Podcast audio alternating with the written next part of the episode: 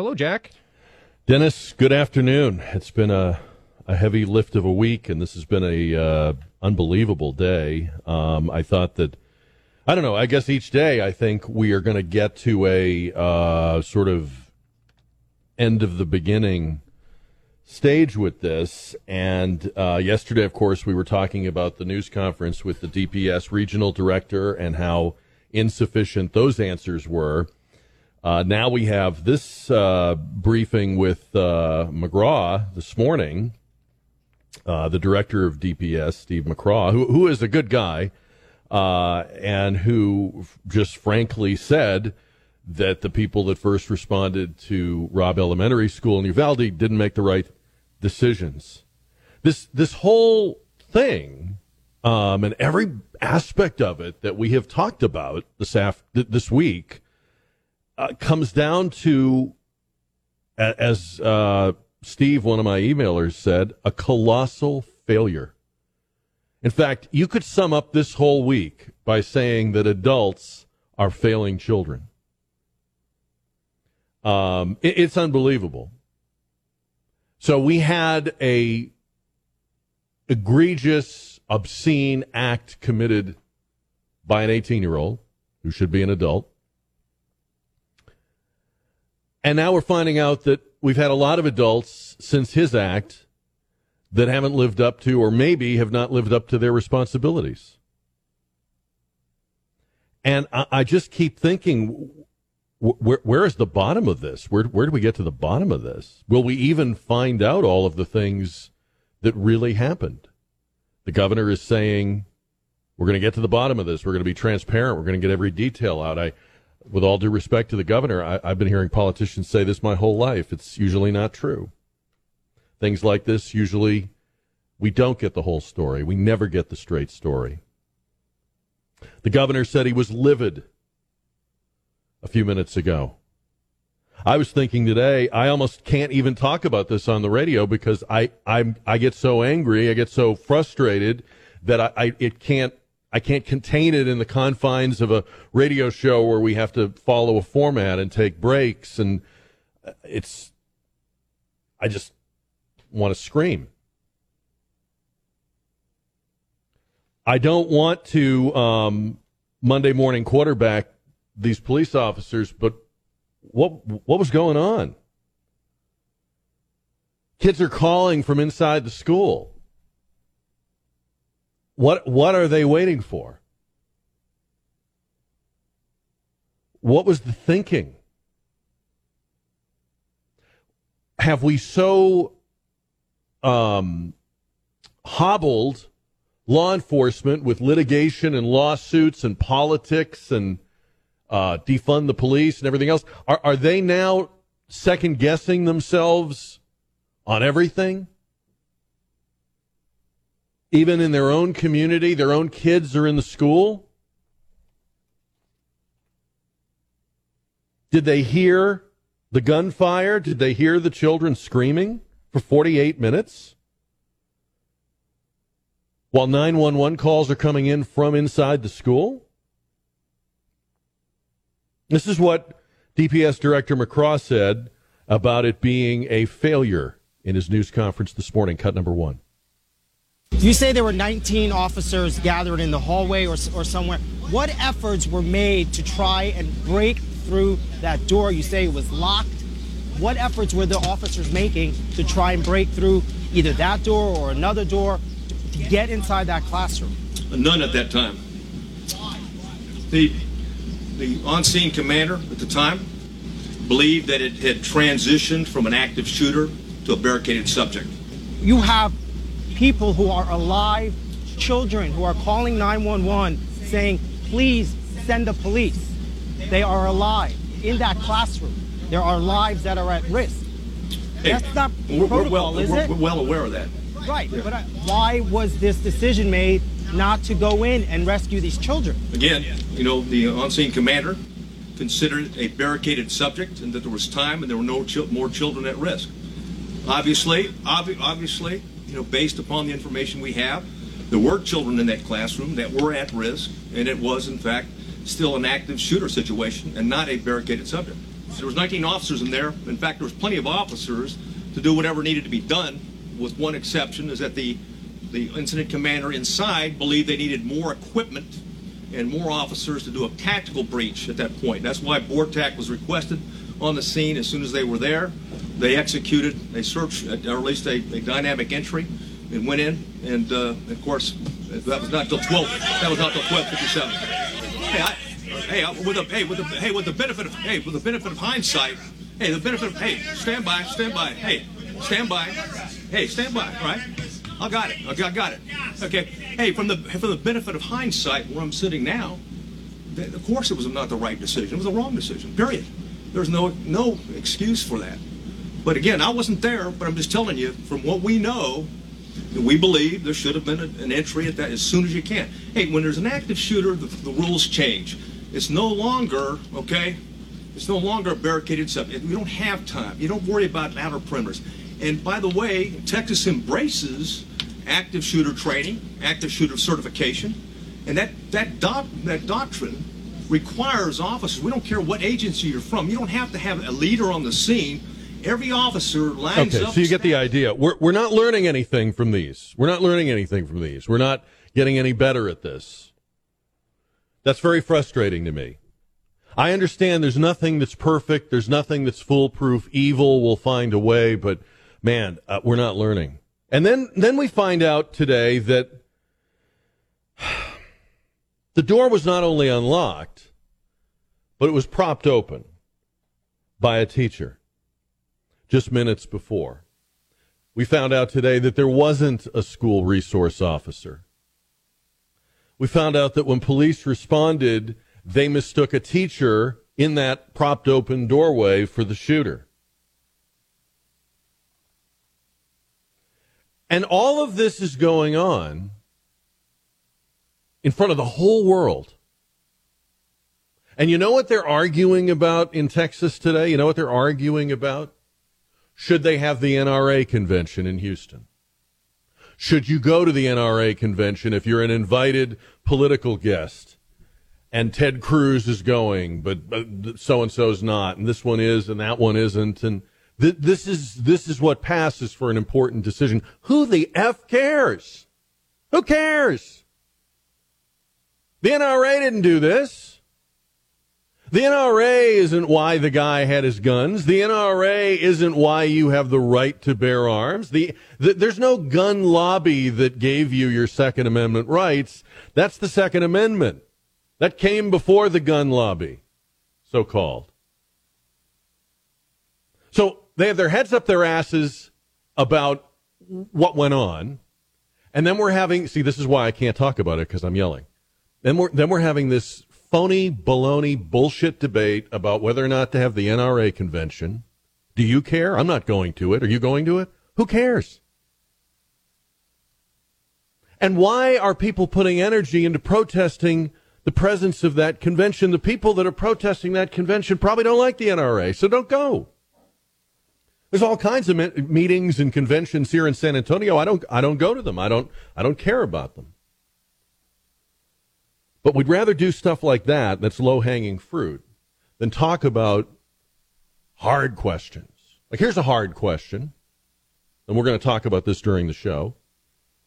Remember, yesterday we had the governor of New York's idea that we should raise the gun buying age to 21. I have a, I have a question for her and people that like that idea. What happened to 21? What happened to 18? There was a time in our country when 18 year olds were saving democracy and fighting abroad and winning our wars. 18. For most of our history, 18 year olds in rural areas had guns, handled guns, took guns to school. Nothing like this ever happened. Instead of debating the age, we should be debating what happened to the age. Why are 18 year olds in 2022 like defective versions of 18 year olds in 1945? And I'm sorry to generalize, but you know what I mean. If your kid's an exception, great. I'm glad, but you know what I mean. And you raise it to 21. I, hate to break this to you, but in, in this day and age, not a lot of maturing is going on between 18 and 21. I don't know if you've noticed. It's not going to make a huge difference. Do you think this loser would have been any different at 21? Does it seem to you he would have been more reasonable? Or just more scary and freaky and in his own head? So I, I don't know.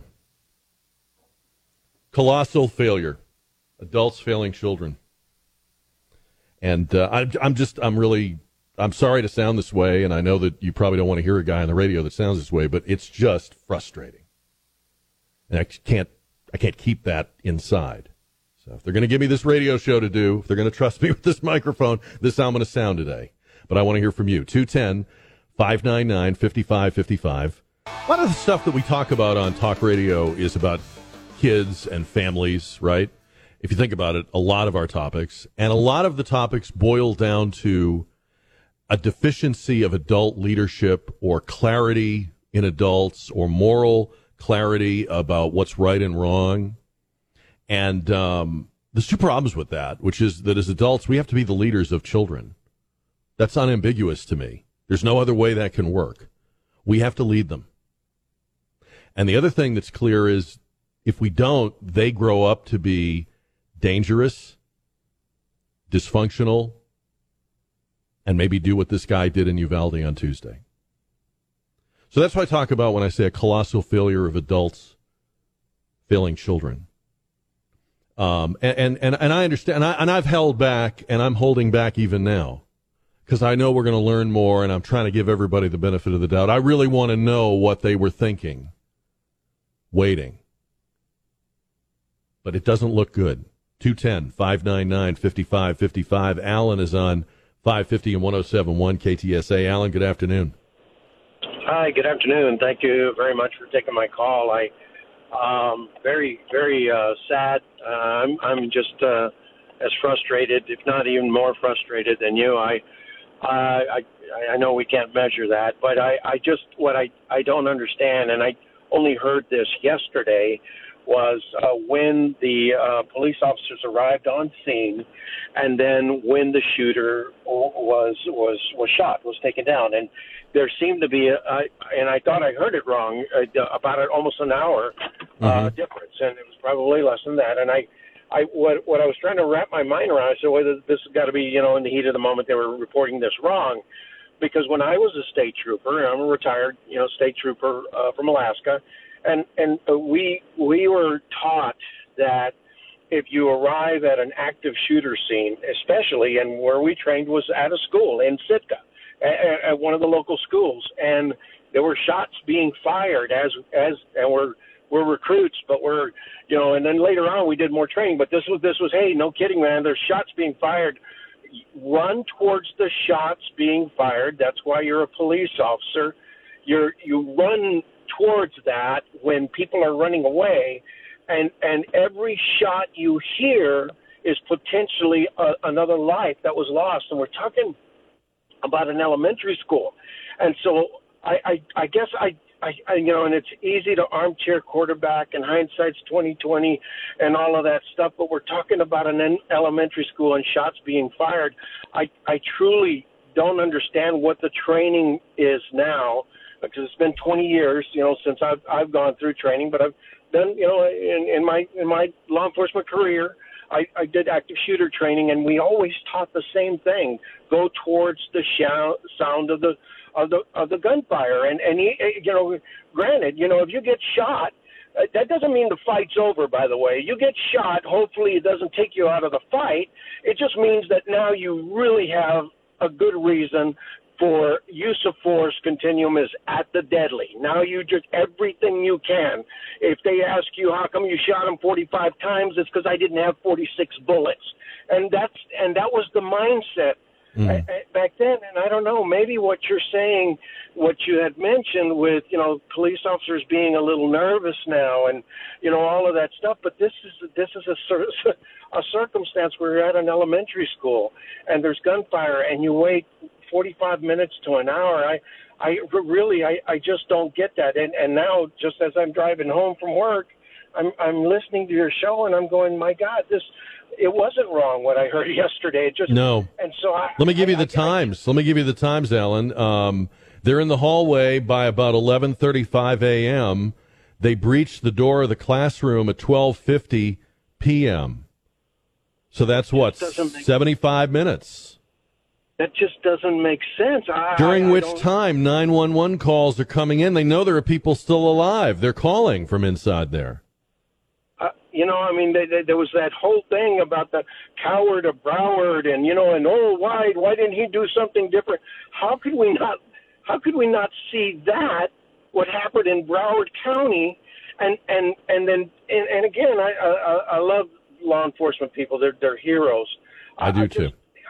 I, I, But I want to understand I- this. I, I need to. I need to understand this. If I'm going to back them, I need to understand this. I don't get And it. I- and you I don't just- understand it, and you have the background and the training. You you should be able to explain it. And you're saying I've I've heard it, Jack, and I can't explain it. I can't explain that. I mean, I, I, I mean, like I said, it just, it's so. I, I wish, I wish I could have been there to take a shot or two and maybe get this, this. You know, I'm going to be careful with my language, uh, but take this, this bastard out. You know, I mean, hey, look, you know, that's what, what you put the badge on for. You know, I'm, I'm uh, you know, and I'm sorry. You know, I mean, I know that the guys are out there doing their best, but that. that And I'll was- tell you what that- makes it even worse. What makes it even worse, Alan. And I and I, by the way, I really appreciate your your call. Thank you. I hope you I hope you'll call again. It's good to talk to you. But but what makes this all even worse, what Alan is talking about, is that it t- it took us three days for them to admit this. Now, I, again, I, I'll, I'll allow for fog of war. I'll allow for you don't always get the first the, the best version on the first go round, but um, you know, the governor is saying I was misinformed. Mayor is saying I was misinformed. Why were they sending the gentleman yesterday? I can't remember his name. The DPS gentleman yesterday who who really couldn't answer any questions and just got very frustrated. And why even send him out? It, did he did he know he that he was wrong too? He, he works for this agency. So his boss today was correcting what he said yesterday. Now I don't I don't think they just found out today what I'm telling you. Do you see how hard it is to to back them in this moment even though maybe you're like if you're like me your instinct is to do that?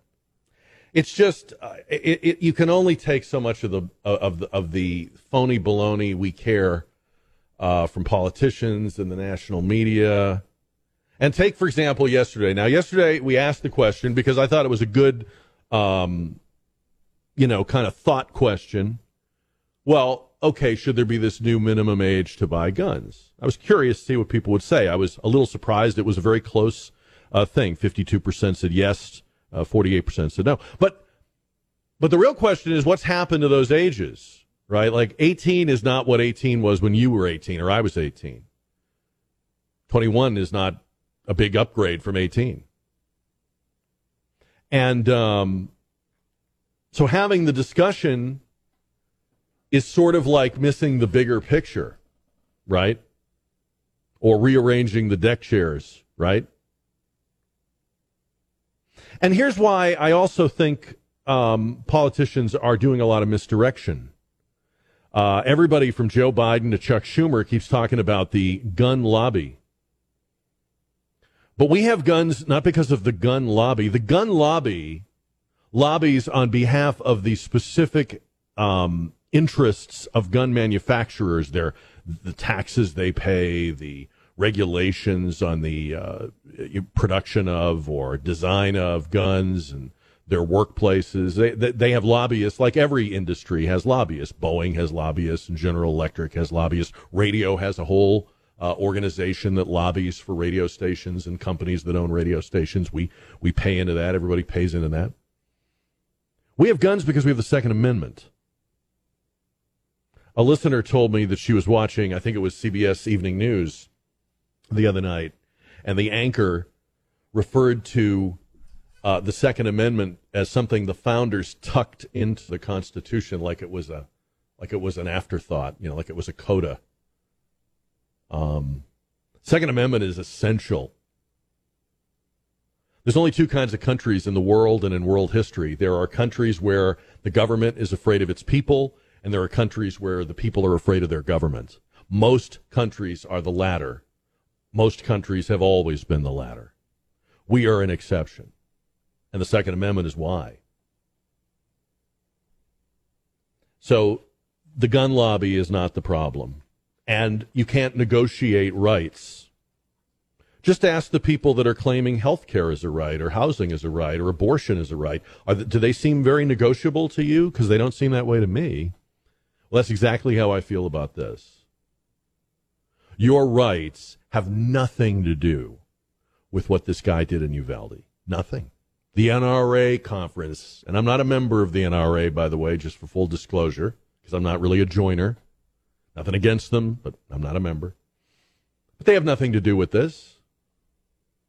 That's just a convenient distraction. Because they don't want to talk about the stuff that we're wondering about. You and I are wondering. We've got hard questions. They don't want them. They're trying to distract us with easier ones. Uh, Sam is on 550 and 1071 KTSA. Sam, good afternoon. Good afternoon, Jack. I'd just like to say uh, it's very embarrassing and uh, that they're taking this as political where it shouldn't be. They didn't take consideration of the kids and the, the parents. But anyway, they blame they're blaming all kinds of people. How about Oasis that Oasis place? How come they didn't report that he bought all them bullets? And why don't they name names as far as that uh, the campus police not being there, and the teacher left the uh, door unlocked? Yeah. Let's name Yeah. some names and and get everybody involved, and and especially the that Oasis place. They should have notified the police or FBI or somebody. Say, hey, this guy's bought a lot of rounds. He ain't going deer hunting. Right. Why don't they do these magazines like they do these Right. shotguns when you go dove hunting that you can only put so many Well, shells in here's another one. Here, here's another. Here's another one, Sam. I was reading a sto- I was reading a story today about his. He worked at a Wendy's for a while, and uh, his coworkers all talked about how crazy he was and how they were scared of him, and he would he would uh, no, nobody nobody got along with him, and he would constantly talk about how he was just working there to earn enough money to buy these guns. I, I don't know what kind of world you live in, but this is like what. So we, we've got to wake, adults have got to wake up. Kids can't, you know, the, the, the kids showed more resourcefulness than the adults did. I read about a little girl that smeared her, her friend's blood on herself so the shooter would think she was already dead. And kids were, had the presence of mind to make 911 calls. One, one child picked up one of the deceased teacher's phones and used it to call 911. I'm, I mean, I hate to say this, but um, that's more resourceful and practical than a lot of what I'm hearing about the adults. I, I, again, may, maybe next week this will look different. It just it's a bad look right now, and it's frustrating.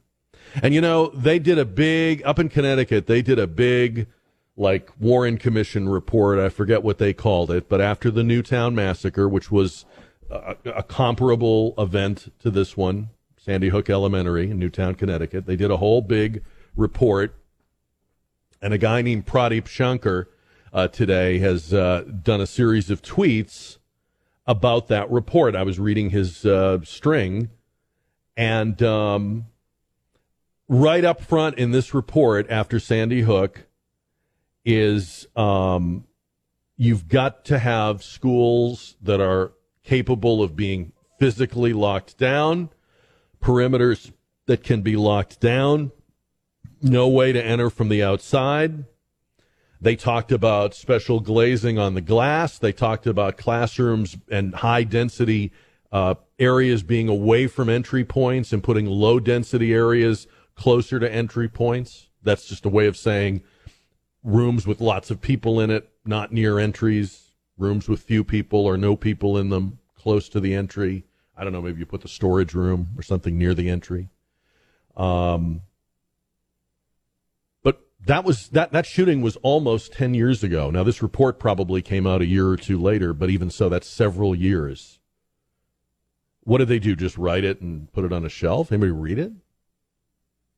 And I'm hearing from a lot of people in law enforcement who don't want to go on the record, don't want to use their name, and I understand that. And they're saying what our gentleman from Alaska said. No, this is not the training. They don't recognize this. 210 599 5555. Imagine being these parents outside. The police are holding you back, yelling at you. You're begging them to go into the school. You may or may not know there are already police officers in the school, but they haven't gone in the classrooms. And um, you're hearing all this. And uh, these people are screaming at the police. So they're experiencing in that moment two really uh, intense emotions. They are worried about their kids. If you're a parent, you know that's that is a special feeling, like nothing else. When you're scared, you don't know what has happened to your kid. You're on your way to an ER. You're on your way to a doctor's appointment. You're on your way to a, the, to the school. You're on your way home. You've been told something, but you don't know it all. I've been there. And then on top of that, they've got this anger, this frustration.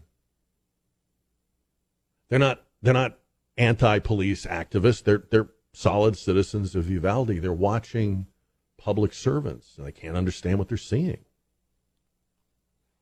Are we going to understand this next week or next month or is just going to make sense when we learn more, do you think? 210 599 5555. Brian is on KTSA. Brian, good afternoon. Thank you for taking my call, Jack. I'm hoping that you can just tell me that my concern is wrong, but after what we've seen with the police in Uvalde, uh, level of ineptitude on par with Broward County, as you said, the parents are just screaming in anguish help my child. Go into school, help my child. I'm concerned that the next time one of these things happens, and unfortunately there will be, and I, I hope I'm wrong, we're going to see a vigilante response like never seen before that will lead to bloodshed like we've never seen before as people are so desperate to break into that school to help their child that the police do become the enemy for the sake of going in there and stopping the shooter and saving their kids. We need to start locking these schools down Everybody says they don't want to turn them into prisons, but isn't that better than losing more children? If you yes. have to turn it into a prison, yes. turn it into a prison. You, you don't. don't you don't know. You don't. You don't have to turn it into a prison because, and I'll tell you why, Brian. Because uh, children who go to private schools, and we have several excellent ones here in San Antonio. None of them say it feels like a prison. All of those schools have perimeter security on the grounds. Even before you can get in the building, you can't even get on the grounds without the perimeter security, the fencing, the patrols. Then the building itself is has redundancies of of entry and uh, you have to prove who you are and why you're there. No, they can they they do it, and people pay top dollar. And no one says I feel like I'm sending my kid to prison. So you're you're right. We don't have to make them prisons. We just have to do what we've been telling ourselves for years we would do, what we told ourselves after Sandy Hook we would do. Why write these reports if we're not going to follow them? Exactly. And the features that you say are selling points for those schools. So yes. people want yes. those features. Yes. Uh, a friend of mine who I will not name uh, said that was the number one reason he sent his kids to a private school. And he's not that well to do, but he, it was just, that was it. Uh, it he, he thought about it and it just made sense to pay the premium for that security. But we, we, we already pay a premium for public schools. What we're always told, by the way, by the teachers unions that we don't pay enough, right? We're, we're, we're getting it. We're getting such a deal. We're not paying enough. We don't, we don't pay enough in taxes. We don't fund it. Okay. Well, you know what? Do all this. Show me the bill. We'll talk. But I'm telling you that that's what's been recommended after every one of these. And we can go through the Sandy Hook report. I can tell you what they said. It was very specific, point by point. And their big thing was access control. Their big takeaway was access control. There had to be electronic. There had to be in person. There had to be uh, redundancies. If this fails, you got that. If the power goes out, you can do this. You keep people off the playgrounds. You keep them out of the external areas because obviously, in the course of a day, kids are outside the building. And this was several years ago. And the private schools are doing it. We're talking about the, um, I mean, every day this week it's changed, hasn't it? The changing narrative of the response to the Uvalde school shooting, Robb Elementary School. So on Tuesday, we were sitting here just trying to get you what had happened, the raw details. Um, and then it has been just a you know what show Wednesday, Thursday, and today. And I I wonder if the story will be different tomorrow or Monday or Tuesday, I guess it'll be. Uh, 210 599 5555. And uh, Charlie is on KTSA. Charlie, good afternoon. Hey, Jack. Sorry I have to visit on such a somber occasion. Yeah. The uh, reason I'm calling is let, let, let's let's quit laying blame. Or, I understand frustration, but let's not lay all this on the law enforcement and the school and everything else, and let's put blame where blame is due on this sorry individual of a person I know we had mistakes. Uh, we understand. Hopefully, we learn from them. But it's this individual was the cause of the problem, not everything else. And it's a damn shame we have to be able to we have to fortify everything from idiots like this. But that's that's the fault of parenting from my my. As I understand, maybe he was a uh, came from a broken home, moved in with Wapo. That his you know and I don't know about the the ones in the past, but were were their parents ever involved with them when they were growing up? Did they do scouts? Did they do sports? Did they do anything? Are they big latchkey children They come home and get on these games? That's another thing that frustrates me is these damn shoot 'em up games that they've been playing. They play these things eight, ten hours a day, and that's all they do is shoot and kill, shoot and mm-hmm. kill on these stupid games. And I think since that that started 20 years ago, it, it's been a trend more and more and more of all this happening with young people. Yeah. Well, I mean, I, you're right that you're right that the, the the fault for the killing is with the killer, and I, I disagree that when you say it's a shame that we have to harden schools. No one says it's a shame that we have to have security at banks or we have to have a vault at the bank. No one ever said that.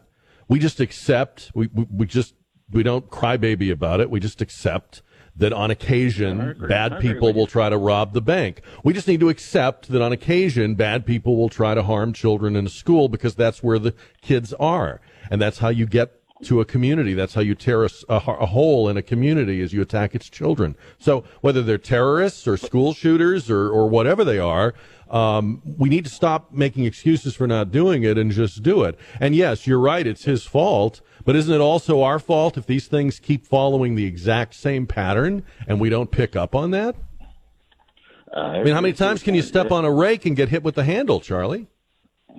I agree to a point, but yet it, it still comes down to parenting and parenting trying to get help for their children. Okay, so I agree with you that it comes down to parenting, but unless you have a unless you have a solution for everybody being a good parent, we have to have a society that can absorb and, and handle the products of bad or, or non-existent parenting. We have to we have to protect our kids from people who didn't raise theirs. I agree with you 100%.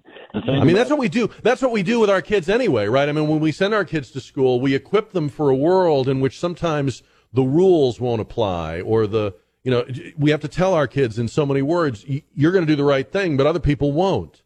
Or you're going to get, you know, sucker punched. You're going to turn around and hit the person back and you're going to get in trouble for, for being in a fight. That's, that's the way of the world. I don't see that as, oh, this is just awful. This is just how we prepare them. And, and I think we ought to prepare these schools for the possibility of things like this. I'm with you. It's not going to happen 99% of the time but it's happened enough to be smarter about it than we are propping a door open. Come on. You got to, I mean, you, you've got to be kidding me. Hi, Jack. All right. Hey, Dennis. So the, the governor came out and started his news conference uh, about an hour and a half ago, and he, he started with a recitation of the uh, programs and sort of um, special resources they're going to make available for people in Uvalde, which is all good and, and important to do. Um, I think it would have been more effective if he had just come out uh, and started the way he answered the question about the changing narrative of the response to Robb Elementary School. If I can play that, this is uh, this is when the governor tells us that he too was misinformed about what happened. Cut number six. Short answer: Yes, I was misled. I am livid about what happened. I was on this very stage two days ago, and I was telling the public information that had been told to me in a room just a few yards behind where we're located right now. I wrote down hand notes in detail about what everybody in that room told me in sequential order about what happened. And when I came out here on this stage and told the public what happened, it was a recitation of what people in that room told me, whether it be law enforcement officials or non law enforcement officials, whatever the case may be. And as everybody has learned, the, information that I was given turned out in part to be inaccurate. And I'm absolutely livid about that. And here's my expectation my expectation is that the law enforcement leaders that are leading the investigations, which includes uh, the Texas Rangers and the FBI, they get to the bottom of every fact with absolute certainty. There are people who deserve answers the most, and those are the families whose lives have been destroyed. They need answers that are accurate. So I would have started, if I was him, I would have started with that. That should have, those should have been his first words. Um, I'm livid. I have been giving you a version of this that was given to me that was not right. And so now we have another problem besides this this incredible wound in Uvalde. I'm, I'm the chief executive of the state, and people are lying to me about how they did their job. It's a big problem. Wednesday night in Charleston, West Virginia, um, people were having a graduation party in an apartment complex. A lot of people. And a guy had driven through the area very fast recklessly fast, according to witnesses. And so some people at the party yelled at him to slow down. There are children. And uh, he didn't like that. So he came back and uh, decided to kill people at the party. Uh, he was heavily armed. He had multiple magazines, and he began firing into the crowd. You're saying, Jack, my God, why why haven't I heard about this? Well, because a woman killed him. A woman with a gun ran toward him and killed him before he could kill people at the party. One person was injured. But he was clearly there to kill a lot of people because they had yelled at him. But yeah, definitely let's uh, let's do away with the Second Amendment because that's that's obviously the problem here, right? That's been our problem all along. That's what's holding us back from being a great country, like all the others that don't have one. You'll understand government better if you understand that, that many, if not most, of the people in government spend all their time trying to transfer power from you to them. That's what almost everything in politics is about. Because we are that rare country where the power still resides with the individual. We're not permission based, we're rights based. So you can either have a country whose people are afraid of its government or a country whose government are afraid of its people, and we've been the latter for these 250 years. The press secretary at the White House said there's more guns than people in this country. If more guns were the solution, we'd be the safest country in the world. Says the president wants to do something about that. Columnist Jim Treacher says then he should disarm the Secret Service. He lives in the most heavily guarded building on the continent. Wherever he goes, whatever he does, Treacher writes, he's constantly surrounded by guns. There are snipers on the roof of his house, guns everywhere. If more guns were indeed the solution, then he would be in the safest house in the world. But if more guns are the problem, then the opposite is true. Then Joe Biden is in the most dangerous place in the world. So Treacher says, prove the theory. No more guns in the Secret Service. Keep the Secret Service, but no, no guns. And then the president will be much safer, right? If they believed their own rhetoric, that's what they would do. If they believed their own rhetoric about green energy, the presidential limo would be electric. It's interesting that it's not. Of course, nobody would actually propose disarming the Secret Service. Nobody would, even if you didn't vote for Joe Biden, you don't want that. None of us want that. Getting rid of armed security around the President of the United States would be a disaster. But if the President of the United States, Treacher writes, has the right to protect his own life with as many guns as it takes, why not the rest of us? If too many guns are the problem, show us how that works.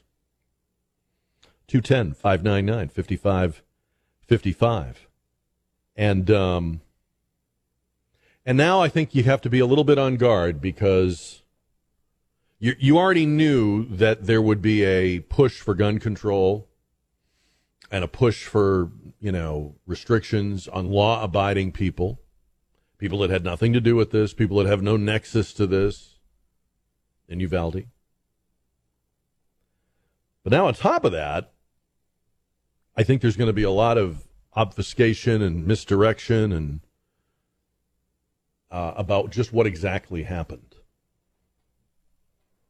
You know what what went into this attack? How, who who knew what when um, how long did we have to stop this and what was going on in those indeterminate undetermined number of minutes seems like somewhere around an hour or more when they were trying to decide what to do 210 599 5555. Jeff is on KTSA. Jeff, good afternoon.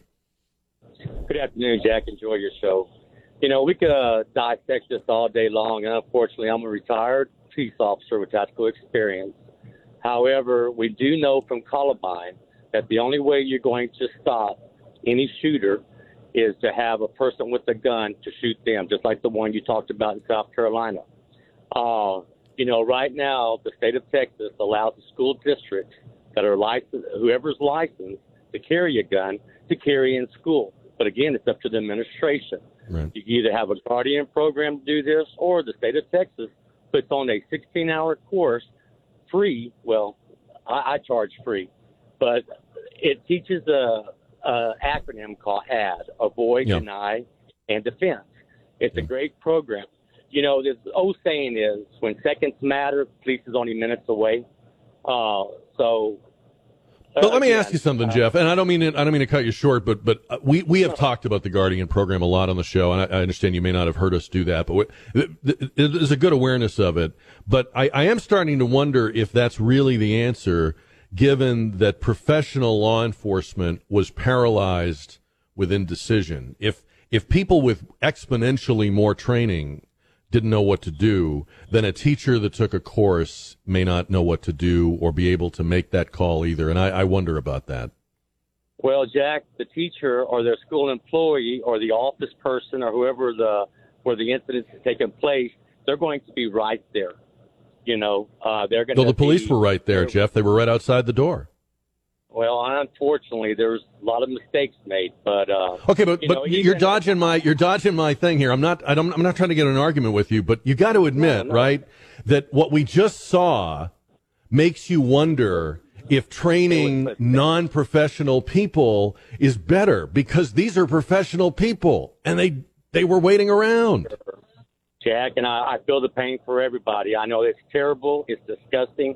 Even I heard the clip earlier about the, the leader in charge said possible barricade subject.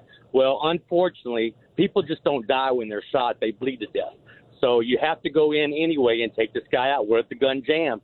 Who knows what's going on? But no, they made a bad call, whatever it was. Uh, yeah.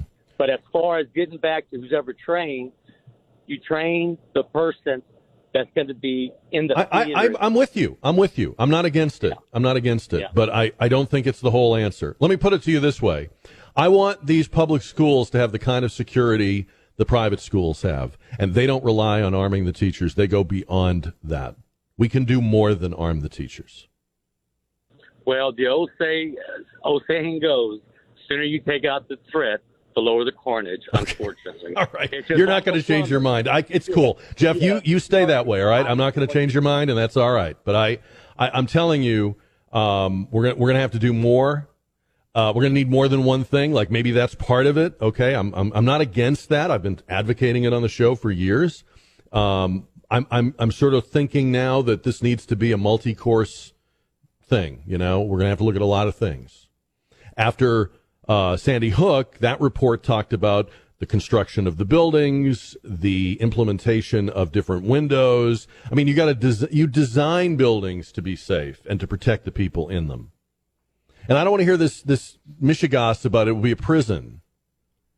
Uh, many of us have worked in in modern office buildings or secure facilities or financial institutions that are very secure, that have high levels of security. Some of it is invisible. No one felt like they were going to prison every day or dragging a, a ball and chain, wearing stripe. You know, that's that's just that's making an excuse for not doing it. Oh well, we don't want it to be a prison. Um, I, I want our kids to, you know, survive, live, live to graduate. Then we need to talk about what we're teaching them and all the other stuff, but this should not be happening. We've had enough of these to learn and to do more. Propping doors open, not cool. That that shows no um, that shows no regard for what's come before, right? We can see that.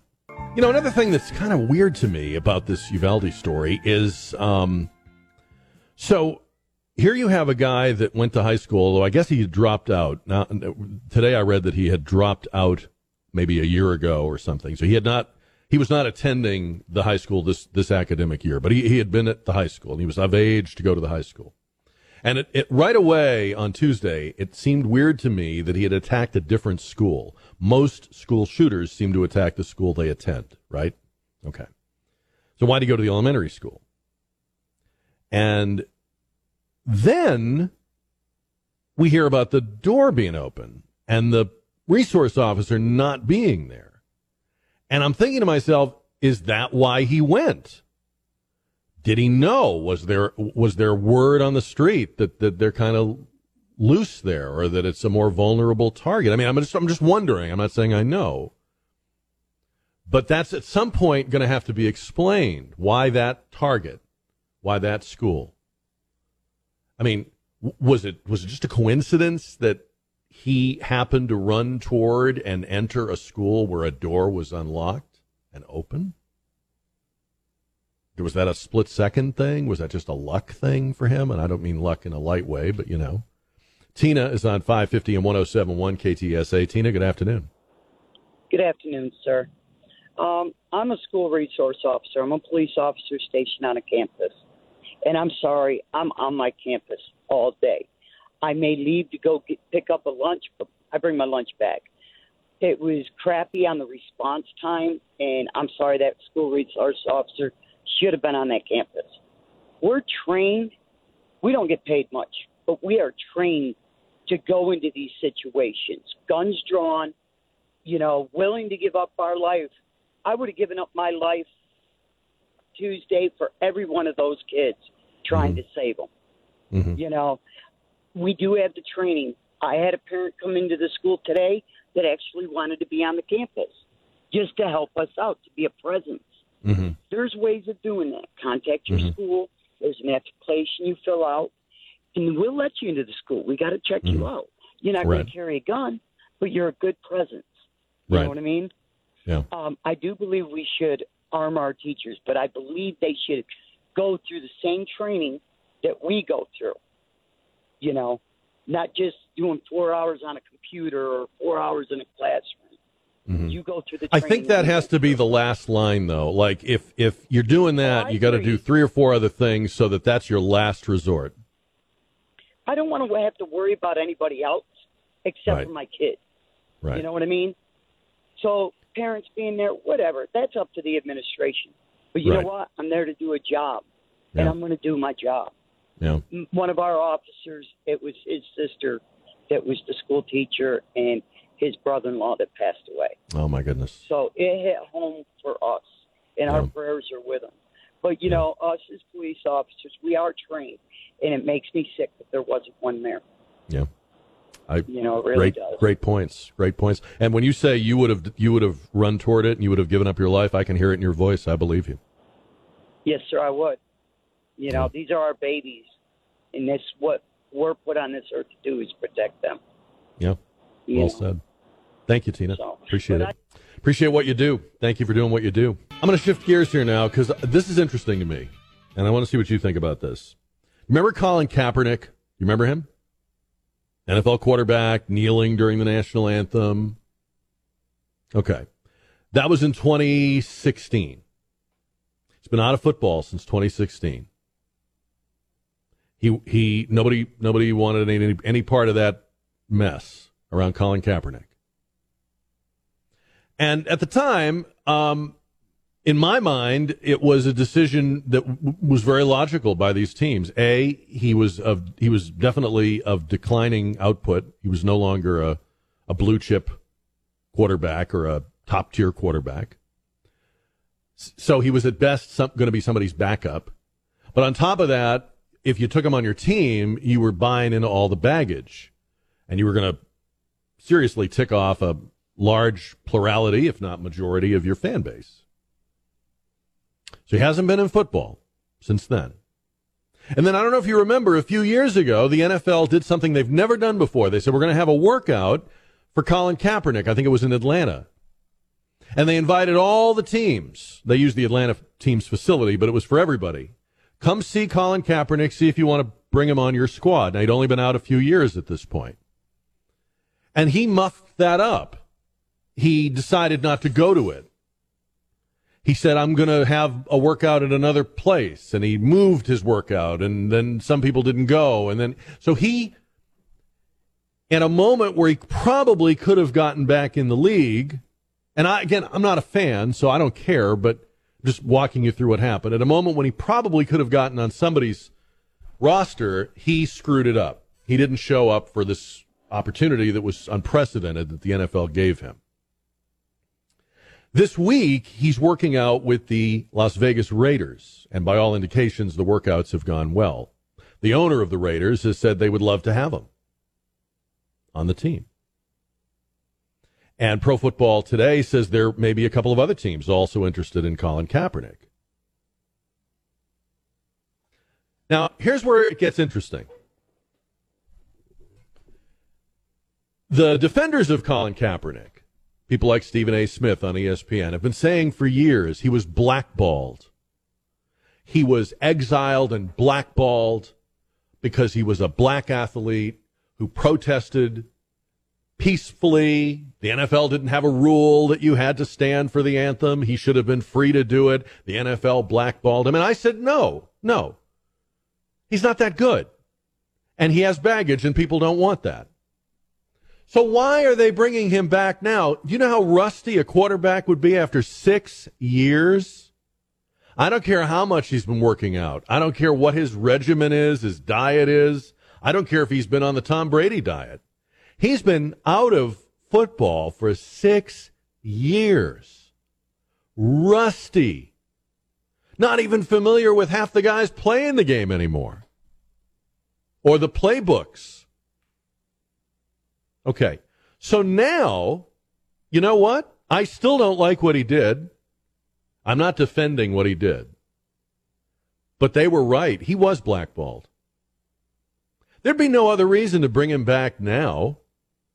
Why, if you didn't want him while he was still fresh, why would you want him now? They want him now because they're trying to buy their way out of the bad publicity, the black eye that Colin Kaepernick and that whole experience gave the NFL. Trump's out of office. They want to, they want to put this behind them. They're, this is a pure business decision. And again, not changing my mind about what he did or how I feel about what he did. But yes, this this puts the lie to the fact that well, he's just not on anybody's roster because nobody nobody needs him, nobody wants him. He was much more attractive as a backup quarterback or even a starting quarterback in 2016, 2017, 2018. Now you're talking about 2022. this was, he was blackballed. There's no getting around that now. And the NFL is trying to buy its way out of trouble. And because I also don't like the NFL, I'm not crazy about Colin Kaepernick, but I really don't like Roger Goodell. He just seems like a, like a phony baloney from the word go. He is the wokest guy running a major sports league. He may be the wokest guy in sports. He makes Gregg Popovich look like Ronald Reagan. And I think Goodell and the NFL are making a very cynical play here to put this whole thing behind us. People would have cared in 2017 or 2018. Who cares now? But see, they're trying, and, and especially this week. I mean, really? You're working them out this week. But see, this is what, this is why I think this is all spin. And then when they put him on the Raiders or some other team, it's probably as QB2, then the NFL spin machine is going to kick in, right? And it will not only be the NFL spin machine, but it will be ESPN and Fox Sports and NBC Sports. All these, all of their uh, co-conspirators will start generating all these feel-good stories. He's he's back. The magic is back, and he's you know what a what a redemption story. They'll throw some Trump in there for good measure because remember Trump was all about Kaepernick there for a while. And there's a history of this. A guy wrote an article for The Nation, and I, I hadn't thought of this, but it's a great point. He said they're going to do with Colin Kaepernick what Major League Baseball did with Jackie Robinson. So when we hear the name Jackie Robinson today, we hear that baseball courageously integrated when Jackie Robinson made the Brooklyn Dodgers in 1947. But that's all spin.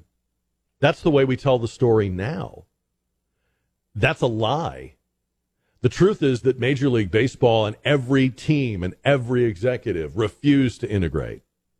They had, they had their pick of there were there were 30 or 40 or 50 Jackie Robinson caliber players. They didn't want any of them. They vowed not to integrate the sport. They drove the Negro Leagues into bankruptcy. And now they tell the story like they're the good guys. Look what we did. And that's why I remember we were talking about Jackie Robinson the other day, and we said he was very bitter toward the end of his life, and he wouldn't come to. to he was invited to old timer games and various baseball functions, and he politely told them, you know, to go stuff themselves because he knew that they had rewritten that history. They had they had spun that story. Now I'm not comparing Jackie Robinson to Colin Kaepernick. I don't think Colin Kaepernick could tie his shoes, but but that's what's going to happen here. This is going to turn into a story that in the in the years to come will be told very differently than how it actually happened. So I always thought that these teams were just making a talent based decision because they've got a, they've got a lot of there's a lot of guys in the NFL that kneeled and spoke their mind and shot their mouths off and said this and said that, right? And the NFL has guys that have committed crimes. The, the NFL uh, is going to start Deshaun Watson in Cleveland. I mean, you talk about a guy with baggage. You're forced to conclude that they don't want Colin Kaepernick because he's a better quarterback now than he would have been a few years ago. There's no way to make that argument. In fact, he's almost he almost has to be a worse quarterback. They want him now because they want to rewrite the story to make themselves look good. Everybody now knows what they were doing and how they did it, and they want to get right with it. They don't want to do the right thing. They want to make it look like they did the right thing. There's a difference, isn't there? By the way, the um, somebody once crunched the numbers. Crime in the NFL. They did a report. I forget it was some college or university, obviously, that did it, and they looked at the the arrest rate for NFL players versus the general population of people around the same age, like 20 to 40 or 20 to 35 or something like that. And they found that for uh, most crimes, NFL players committed crimes at slightly below the rate of comparable men their age. The exceptions were substance abuse, assault, uh, and domestic violence. NFL players commit those crimes at a higher rate than other American men of the same age. So the NFL has criminals. The NFL is going to do this redemption story with Deshaun Watson and, of course, numerous others. And th- this is this is all spin, and we're being played. So just when you see the he- the headlines are coming, he'll he'll he'll he'll he'll make the Raiders or one of these teams, and then they're going to do this big pat themselves on the back victory tour. Just just just remember what I told you though. So I mentioned earlier the NRA is having a convention in Houston that's being protested at, and would have been anyway, but I guess now maybe more so or with more intensity. And some of the people, uh, like some of the speakers, have canceled. I guess even the entertainment is canceled. Don McLean, the, the American Pie guy, said he's not going to go out of respect to the Uvalde victims. I, I, I, I I want to be respectful, and I don't want to say anything that will come across the wrong way. But if you want to do something for the Uvalde victims, do something for the Uvalde victims. Not attending the NRA convention will not bring them comfort. The, the fact that you're not there will not change anything for them. So, can we just be clear about that? The, the, besides the fact that the NRA didn't shoot up this school, that the NRA represents people who are interested in their constitutional rights the way lots of other organizations do. The NRA convention is in Houston, 300 miles away. I don't really see the connection except for people that want a backdrop for their protests or want to make a connection so that they can, you know, get their message out.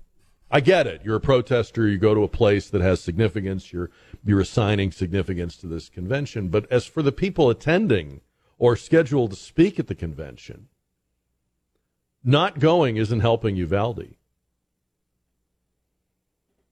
I heard this week that Cocaine Mitch has told Senator Cornyn, he's made Senator Cornyn the ambassador, if you will, I'm using that word, not the word he used, to the Democrats to negotiate on guns.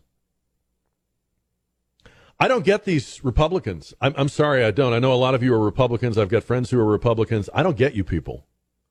You're on the crest. You're on the on the on the excuse me on the brink of historic gains. You are on the right side of a lot of things at this moment. Why would you negotiate with people who are not going to meet you halfway? They want it all.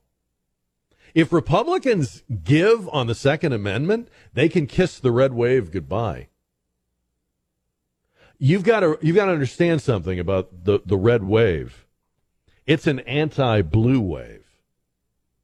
I talk to people every day. They're not enamored of the Republicans. It's just that voting for the Republicans is a way to to send the message and to de uh, fang the progressive woke Democrats.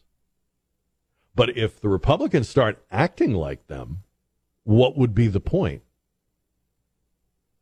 So, respect for the Second Amendment and good policy better be front and center and stop worrying about tweets and stop worrying about being accused of being baby killers or having the blood on your hands or going to the NRA or you've got to do something or when are we going to do something. Please note that the people who are in power aren't doing anything. I mentioned this the other day. They've got the presidency, the both houses of Congress, almost all the media, the teachers unions. They're not doing anything except fundraising. I got a fundraising email from President Biden last night about Uvalde. It wasn't from the White House. It wasn't Jill and I are very sorry and we're praying for. It was from the DNC. They're fundraising off Uvalde.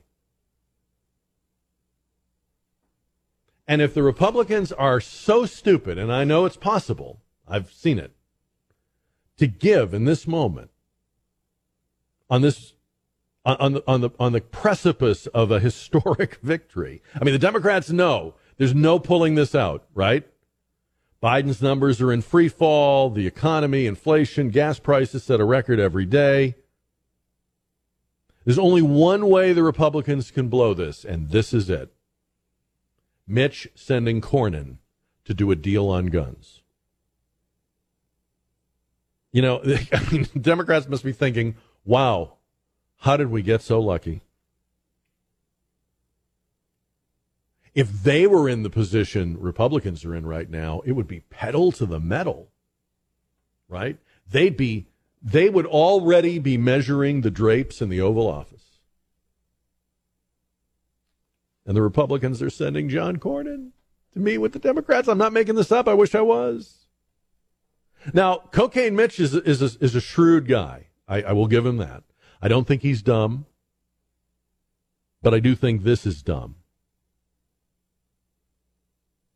You don't compromise on this. And that's the thing about the difference between a right and something like a license or a privilege, okay? If the government gives you permission to do something, that's negotiable. That's like a that's like a joystick or a toggle, right? You can you can throttle it up a little, throttle it back a little. We're going to give more, we're going to give less. Like radio stations are licensed.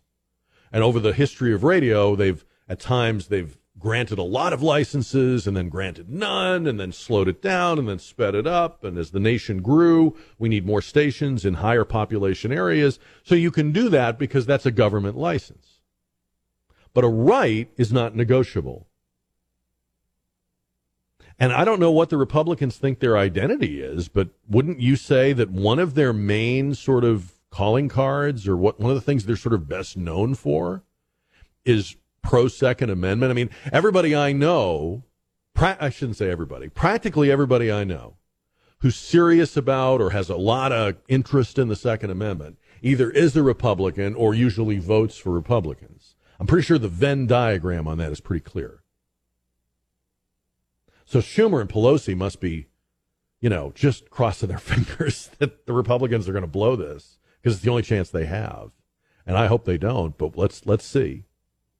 But this is what's going on. They're they're starting to wobble right before the midterms on the Second Amendment. Beans and cornbread.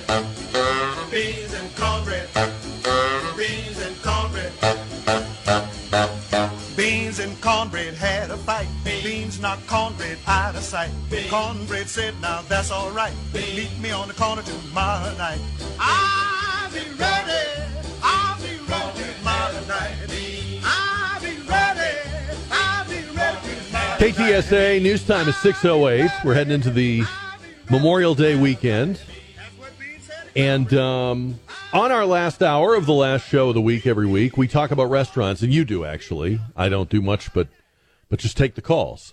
Uh, but it's your chance to talk about a new restaurant or one that's new to you, or to sing the praises of an old favorite. Um, it's not a restaurant review. You know, it's just the way you would refer to a place or relate an experience to somebody you knew, a coworker or a friend. You'd say, "Hey, you got to try this place," or "Hey, I want to take you because we went and it was really good." So we're talking about any kind of restaurant, any price, any kind of food, chain, independent, hole in the wall, big place. It could be down on the Riverwalk or out in the neighborhoods. It could be outside San Antonio, um, and you can talk about the food, the price, the service. You can praise or you can zing. Uh, we're going through an incredible transition that is taking place that, God willing, when it's over, we'll be stronger when this is over. Ooh, okay. So you can praise or incredibly transition. On the dish, 210 599 5555. It's easy to do, and I want to hear about where you've been and what you've tried and what's good and why we should go and what we should order when we go, or if it was a bad experience, what went wrong. On the dish, 210 599 5555. They did a uh, story at expressnews.com the other day that intrigued me a little bit. This was actually, I guess, a few weeks ago. You know how it is when you get older, everything is the other day. 1997 is the other day to me. Now, this was a few weeks ago in the, in, uh, the Express News. They did a uh, a showdown or a comparison of the barn door versus Little Red Barn Steakhouse. They're both institutions, right? The barn door opened in the 50s, Little Red Barn opened in the 60s. Uh, they're in different parts of town, but they kind of have the same, they're kind of in the same mission, right? They even look a little bit the same inside, if you remember. And um, both are kind of known for things like the salad dressing and the rolls, and of course the steaks. But which would you say is better or the best? And a lot of people would say that, well, these places used to be better or they're not as great as they used to be. And I got to be honest, I haven't been to either one of them in many years, several years. But um, if you had to pick, would it be the barn door or would it be Little Red Barn? And um, obviously, you have to have been to both of them to to make that. Well, I guess you don't have to really. If you've only been to one of them and you're sure that that's the one, you can tell me. 210 599 5555. I always get steaks when I go to those places, but obviously they have things like chicken fried steak and chicken and other things that you can get as well. Uh, my me- my recollection uh, was that the steaks were good.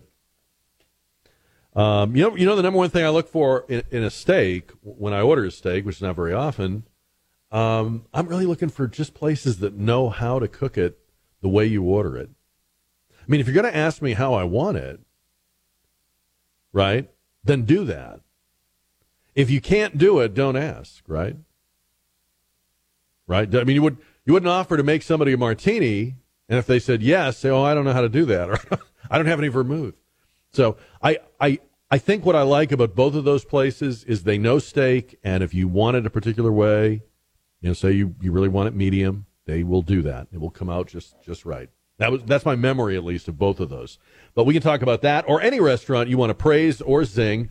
210 599 5555. Along the way, we're still taking your votes in the JR poll, and we'll have results on the JR poll coming up uh, at the end of the hour. We're also going to pay tribute to some jazz greats. Today's a pretty big day in the jazz world for uh, legendary artists' birthdays.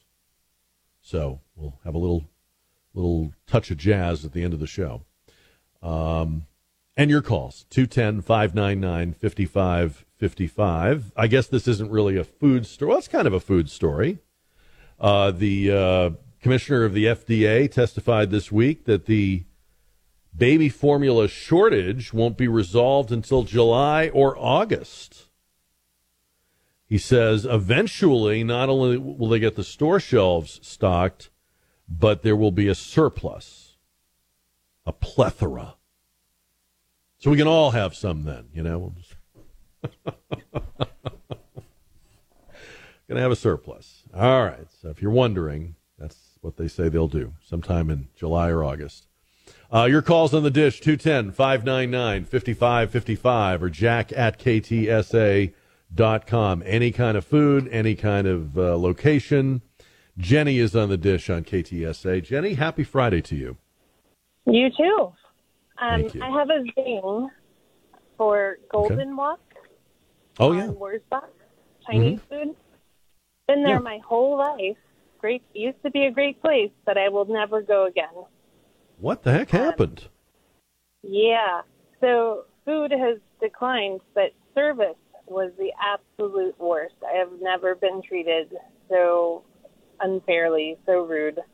Um, wholesale across the board, like wait staff, kitchen staff, manager, and hostess. It was unbelievable. Um, and uh, yeah, it's it's over. It was just, it's What happened? I mean, look, what did they do? What what what did they do that uh, that left such a bad feeling? Um, so the food we ordered was a little bit dry. We needed some extra sauce, and no big deal. That uh, particular dish tends to be that way, and there was a squabble about the, f- you know, needing needing the extra sauce for my friend's dish, and you know, oh my goodness, it was like trying to trying to order a whole new thing when you just need a little sauce on the side. But I was also I'm I'm a woman of size. I was greeted by the hostess with, "Here, you can sit in this location because it's adjustable." And I tried to let her know that that's not the most polite way to help people, Mm-hmm. um, and that it might not be received well. But she didn't Mhm. want to receive Oh. that feedback, and was very childish about it. Um, the manager that evening wasn't willing to help with the sauce issue very politely. The attitude everywhere was just bad. And then that kitchen is very exposed, and we could hear the snide comments coming from the staff. So I will never Huh. be there again. And you said It's you've been there before, so uh, the other visits, nothing like this had happened, right? Right. It's been there my whole life.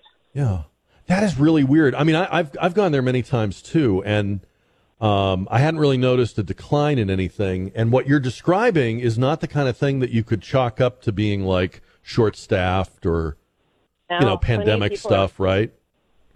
Right, right. There's there's a definite decline in uh, Yeah. customer service across the board. We're noticing, right, the Great Resignation, and people are Yes. changing. But Yeah. this was a very strange attitude shift.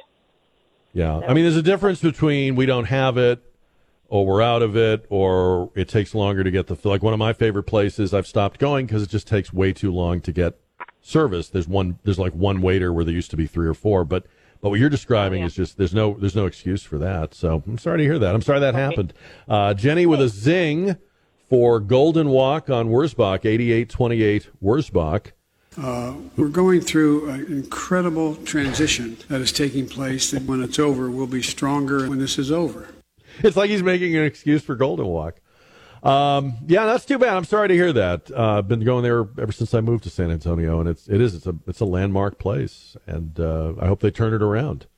210 599 5555. Little Red Barn, a little, yeah, Little Red Barn or Barn Door. The Express News asked the question a few weeks ago, and Mike is calling in on KTSA on the dish. Hi, Mike.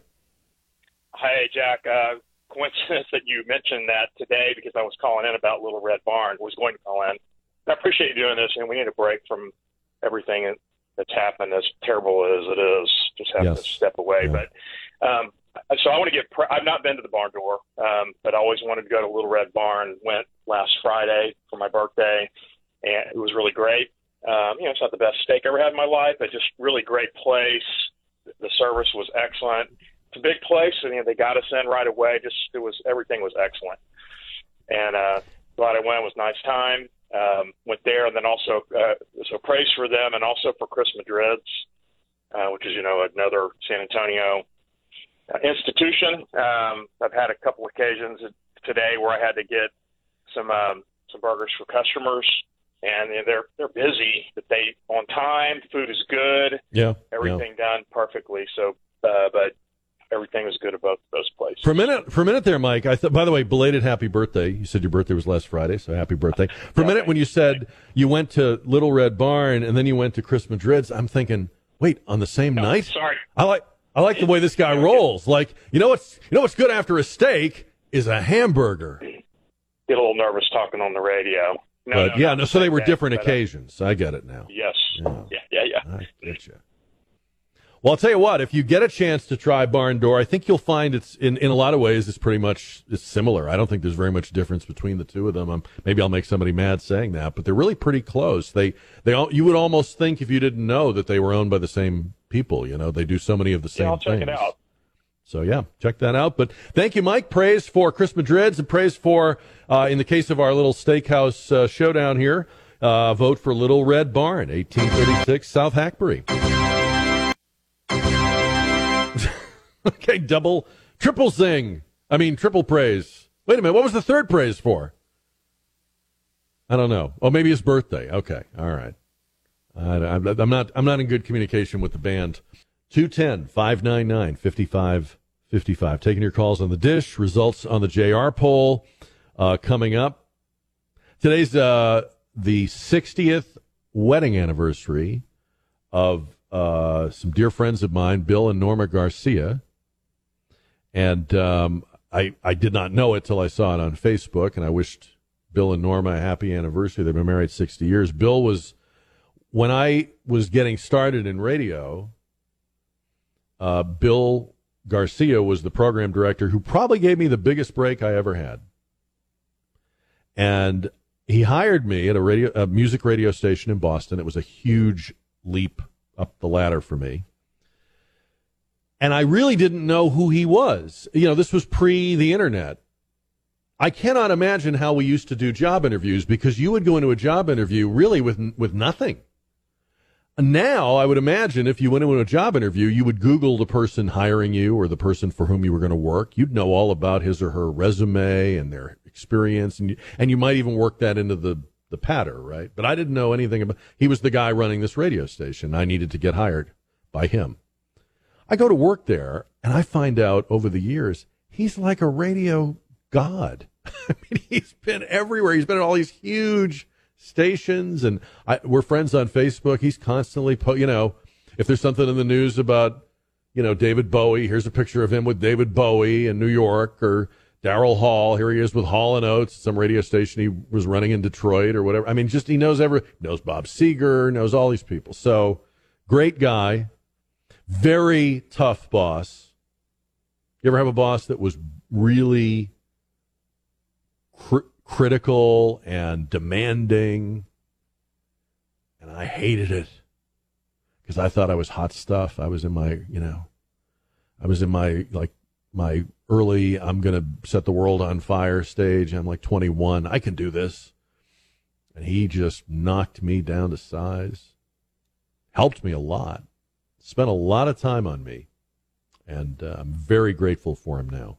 So it takes a long time to appreciate people like that, but you're always glad when you finally figure out that you weren't so great and their criti- criticism was right. You're glad when you can get in touch with them and tell them. And I'm so glad that I stayed in touch with him and and uh, been able to say to him, "Hey, I'm sorry I was a pain in the neck because you were right, and you helped me, and I've had a career. I've made a career out of this. It was because of him." So happy anniversary. 210 599 5555. Praise or zing, your most recent restaurant experience on the dish. They've um, arrested a woman in New York for shoplifting. Saying, Jack, why are you telling me this? That doesn't sound like that big a deal.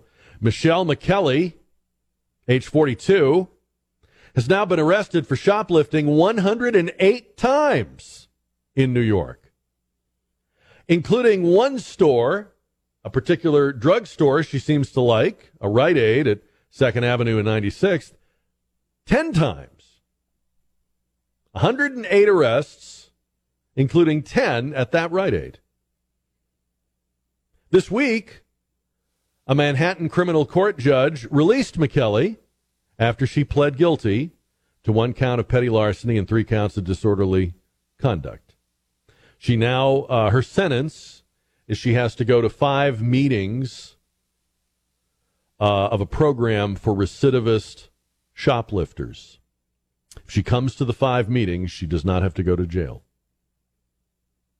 Welcome to New York. I don't think they should invite her to the meetings. I think they should let her run the meetings. This woman should be teaching shoplifting. I mean, you got to admit, right? It, it is a crime, but you might never meet anybody better at it than Michelle McKelly. I mean, she's made this her life's work. She specializes in body wash, hair products, soap, and candy. She says she knows what she's looking for. She doesn't waste any time. She makes a beeline for it. One time she stole 10 coolers, you know, like the chest coolers. They don't know how she did it. One time she went into a store with a suitcase and stole all the, um, what do you call them? I'm going to use a dated term. Forgive me, ladies, if this is not what they're. We used to call them pantyhose. I guess hose, hosiery, is that what you call? It? Stole it all. Another time she made a hit for air fresheners. You know, I guess whatever she needed. So, 108 times. Just has to go to some meetings. Sure that'll straighten her. I'm sure those meetings will straighten her out. That would have to be some kind of meeting, right? I mean, who would you have to meet? that would be one heck of a meeting to go, oh, hey, I'm, not, I'm going to stop doing this. So, I hope there's nothing at the meeting she can steal.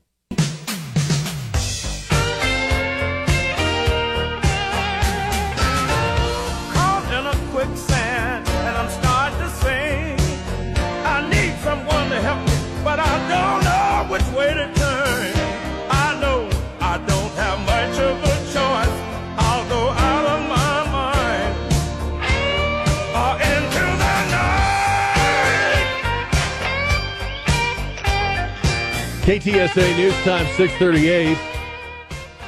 Not sure if I'll be able to enjoy this weekend knowing that the um, Johnny Depp jury has not come back with a verdict. I'm sorry. I can't.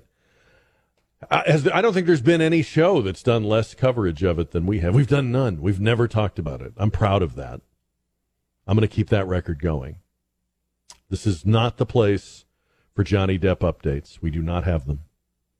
If you're following that story, you're in the wrong place. Anything else? We're good. We're just not just not doing it. Not interested. 210 599 5555. We are talking restaurants in this hour of the show. It's the last hour of the last show of the week. We call it the dish. You can praise or zing your most recent restaurant experience in or around San Antonio. It doesn't have to be right in the city. It can be it can be Boerne, it can be Cibolo, it can be Floresville, it can you know, you maybe you went up to Austin, maybe you went down to the coast. We'll take all of those. 210 599 5555. We were talking about the um, Express News did a uh, comparison of Little Red Barn versus Barn Door, uh, and um, which one is better. It was pretty much of a it was pretty much of a wash. Um, so you know, they said one had a little bit better atmosphere and one had a little bit better food and um, I think they concluded that both places were you know kind of nostalgic and welcoming. They're both they're both they're both pretty good places. Mike said it very well. You're not going to get the best steak you've ever had at either one of those places but you're going to get you're going to have a good experience and they're going to cook the steak the way you want it 210 599 5555. Praise or zing your most recent restaurant experience. There used to be a saying, um, I forget how it went, but basically it was along the lines of um, you don't want to see how they make the sausage, or right? Remember that saying?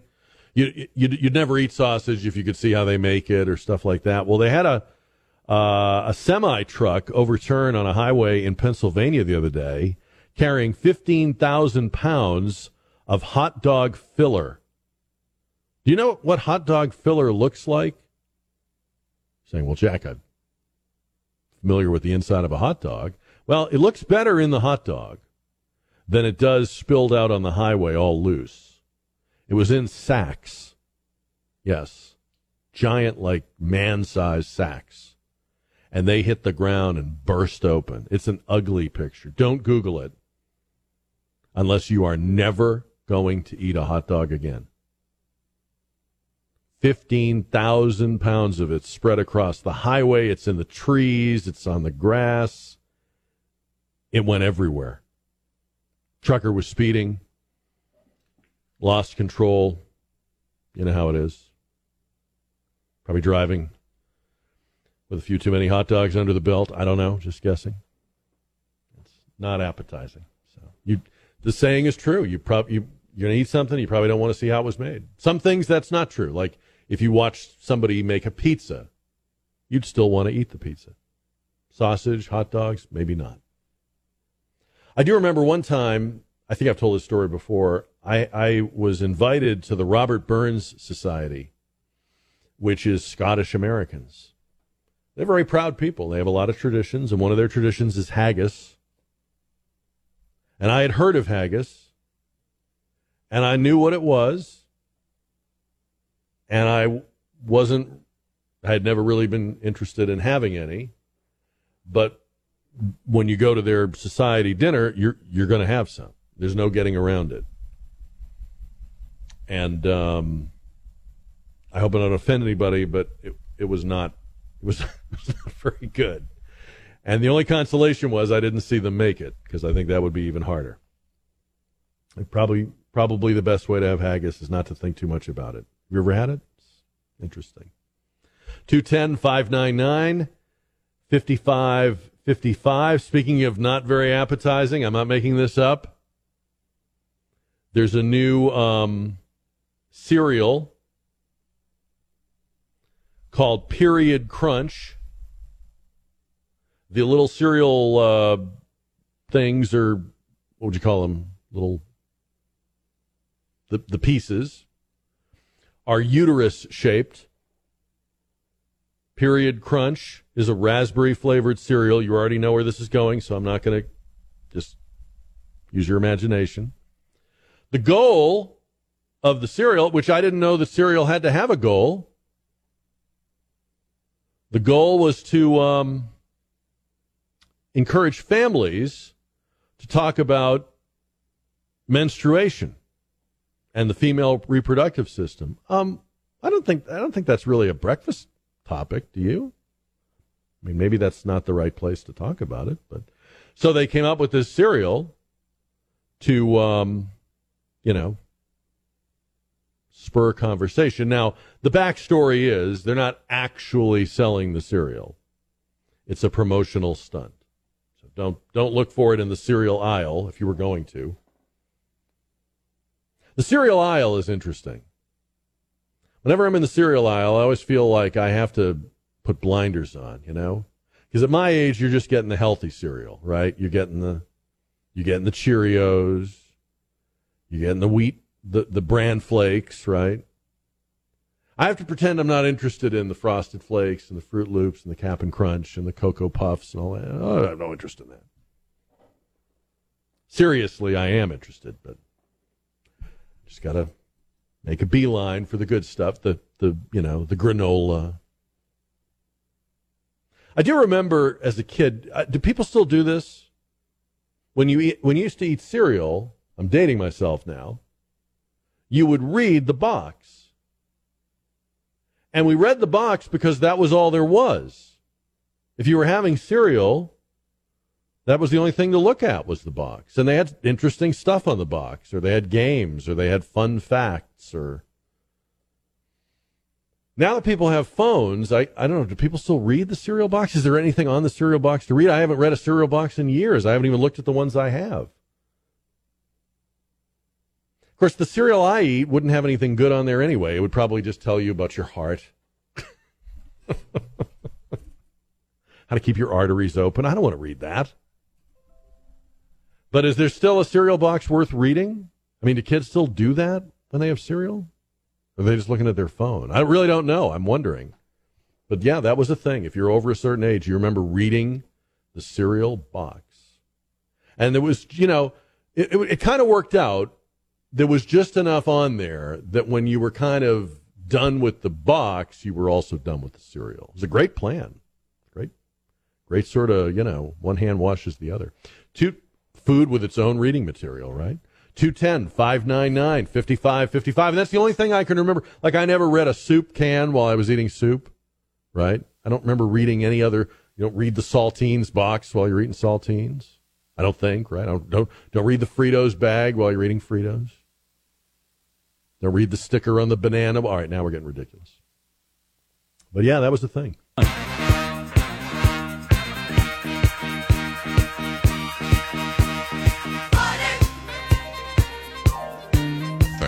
This is totally predictable when you. Sir, you're out of line.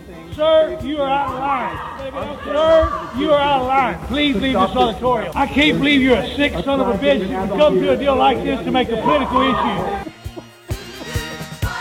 Oh man. Oh, what? What a piece of work.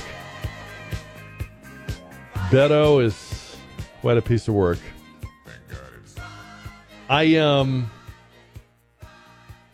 I I hope we'll always have Beto, just not have Beto in office. You know what I'm saying? I hope we'll always have him.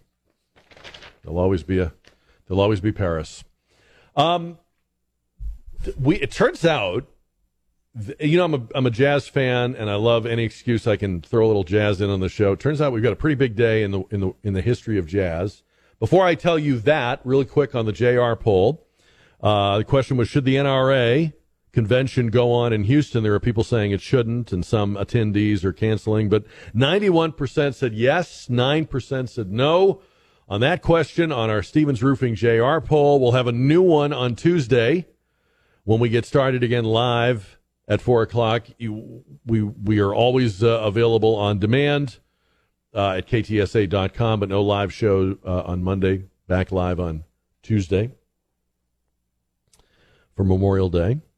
Um, and and um, we've talked a little bit about Memorial Day uh, on and off during the week, and a little bit, of course, yesterday when we were out at uh, Kitchen Design by Giovanni. But somehow Memorial Day this year uh, is going to feel a little different. Um, and uh, none of us would have wanted or ex- or expected what what happened in Uvalde. And it, it has definitely you see it in people's faces, you hear it in people's voices. It's it's with all of us. Um and it should be. I mean, we need to take the time to to feel this and to pray and to console. I was thinking last night, this is sort of what Memorial Day is supposed to be. It is supposed to be not just a three day holiday, not just we're going to have a cookout, but we are we are actually supposed to, you know, be reflective, appreciative, remember. So, in a weird way, this has kind of slowed everybody down a little bit. Again, not the way we would have wanted.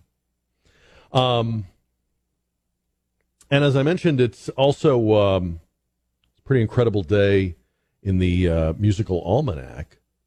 For starters, today is the 87th birthday of the legendary Ramsey Lewis. Ramsey Lewis Trio. Remember this big hit from 65?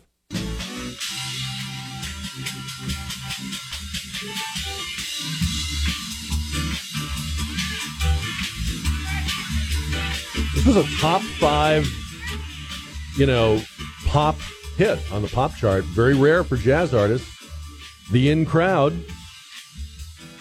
Ramsey Lewis, the Ramsey Lewis Trio, which was Red Holt and Eldee Young. And of course, they left him and became the uh, Young Holt Unlimited and had some hits. And he put together another trio and kept right on going.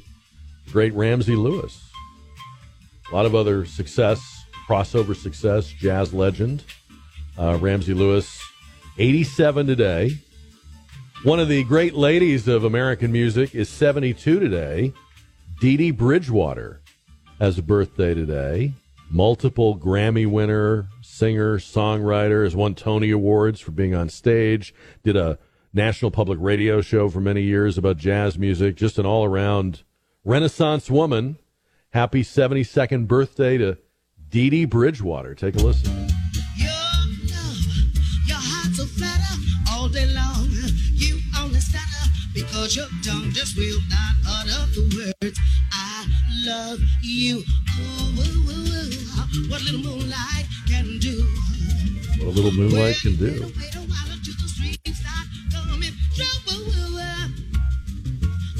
So Ramsey Lewis and Dee Dee Bridgewater are both still with us, and today's their birthday. Um, I didn't get a chance to mention this yesterday, but it has to be mentioned. Yesterday was the, or would have been, the 96th birthday of Miles Davis, the legendary trumpeter and band leader. And um, you m- might say the most influential, certainly in the conversation, uh, jazz artist of all time. Uh, definitely up there, right? If you're gonna, if you're not gonna give him number one, you're gonna say top three, top five, right? Multiple decade career, uh, somebody that led the sound, disrupted the sound, uh, redefined the the word, played with everybody, was inspired, was an inspiration to everybody. And I want to play out a little bit from uh, the 1959 Kind of Blue album, which is a landmark jazz album. Uh, one of the selections from that. This is Freddie Freeloader, as we say happy birthday to the great late Miles Davis, and wish you a happy weekend. Catch you back here on Tuesday.